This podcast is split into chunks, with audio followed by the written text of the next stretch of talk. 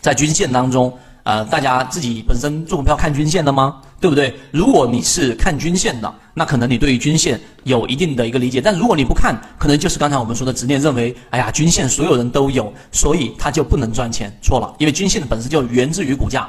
我们先来看有几个点，大家要明白，均线系统里面就是这里面看标题，为了方便记忆，分为飞稳、纯稳和失稳。待会我会告诉给大家，其实在整个均线系统当中，它本身技术分析的一个真正核心就是鉴别思维。什么叫鉴别分类思维？我把它分为强，把它分为弱，就是这么简单，而不是说，哎，技术分析大家刚开始的理解会把它认为是一个核心是买卖啊，那就错了。一定记住，是一个分类鉴别的。我们先来看。啊，读书要读原文，大家还记得我跟大家讲过，那它这里面就有一个非常详细的讲解，我们来缩小看一下。大家注意看，鉴别思维，我给大家画出重点。首先呢，所谓的技术分析，它不是单，就是你单纯的技术派不靠谱，不行，你就单纯我只想做技术派是不行的，单纯的非技术派也是不行的。也就技术分析你要看，但你不能全看。刚才我说的那三个独立系统当中，才能真正的去有效。所以最核心的，在在技术分析当中就是分类。所以分类里面，其实你要注意，技术分析千万要避开一个误区啊。什么误区呢？就是上帝思维啊，好像是一旦出现这个信号，它就必须是往这么走，是错的。你一定记住，它是分类，分类把它分为弱的还是强的，这个是一个技术分析很难有大成功的一个突破口。我们来看到底怎么样去分类，就是刚才我说的，你到底怎么样去用均线系统来进行刚才我们所说的过滤。我们先来看一看。在整个三个飞稳、纯稳、失稳到底什么意思？先把定义告诉给大家。其中他要做的事情就是刚才我们说的这个分类。第一，什么是飞稳？飞稳的意思就是一只个股它的一个长期均线。我举个例子，它长期均线是这样的，对不对？它的短期均线是怎么样呢？短期均线它往上走过一波之后，对不对？原来原趋势走过一波之后，然后稍微走平，就是几乎都还没有粘连到它，然后继续往上走，这个就叫做飞稳。呃，相反的，如果说是反向向下的，它的短期均线也是一直往下去原趋势，然后稍微走平，再继续往下，这种叫做飞稳。这种力度啊，相对要破坏原趋势的力度就是会比较弱。也就是说，如果是短期均线向上的，那么你做这一种一定是选择这种强势的了，对吧？这是飞稳。第二个纯稳是什么呢？纯稳其实也是非非常方便大家记忆的，因为禅中说禅禅论里面啊有一些比喻，其实就是为了加深大家记忆记忆原趋势的上涨。然后呢，回踩粘合到长期均线之后，但是没有刺穿它，最终又继续往上走，就相对来说力度啊，它的整个要改变原趋势的力度会比飞稳要稍微这一种要弱，要改变这种原趋势，它没有那么容易去改变，但是比飞稳要好。第三个最重要的核心关键，大家注意了，就是失稳。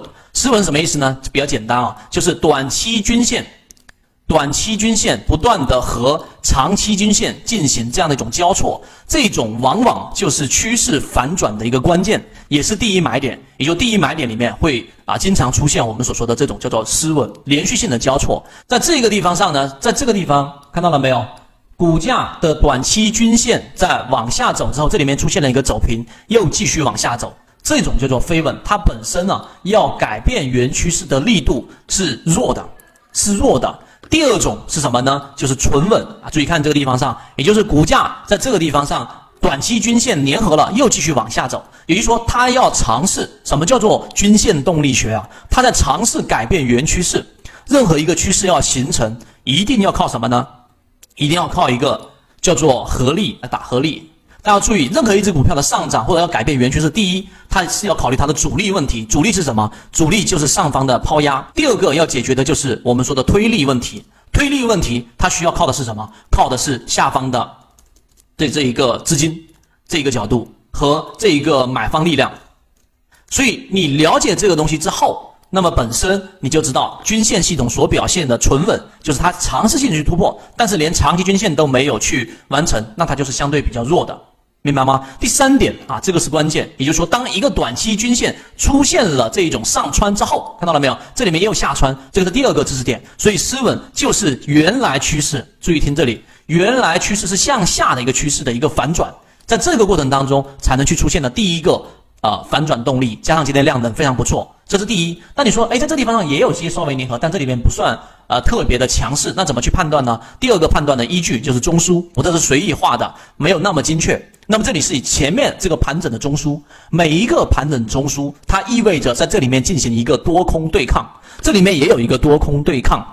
那我们要解决什么问题啊？我们要解决的问题是，我要知道整个对抗的过程当中，到底它是在多方的力量更强还是更弱？那么你就可以通过 MACD。所以，当你看到这个盘整的时间，它所含的这个时间已经明显比原来缩短了。第二个，MACD 的柱体面积也明显比之前缩短了，就代表它盘整的时间短了，它整个对抗的整个幅度会变高了。这第二点，大家要明白均线的整个动力学，用大家都能听得懂的话来进行了阐述。希望大家在这个过程当中有所收获。后面我还会不断的拿实际的例子给大家做一个参考跟比较。今天就讲这么多，希望对大家有帮助。我们圈子现在正在讲的实战系统专栏完整版有非常详细的视频和图文讲解，帮大家建立一个完整的交易系统。所以，如果你想进一步的完善自己的交易框架和模型的话，可以拿出手机一步关注股掌资上公众平台，加入实战圈子系统进化，也可以查看专辑简介找到我。我们下期见。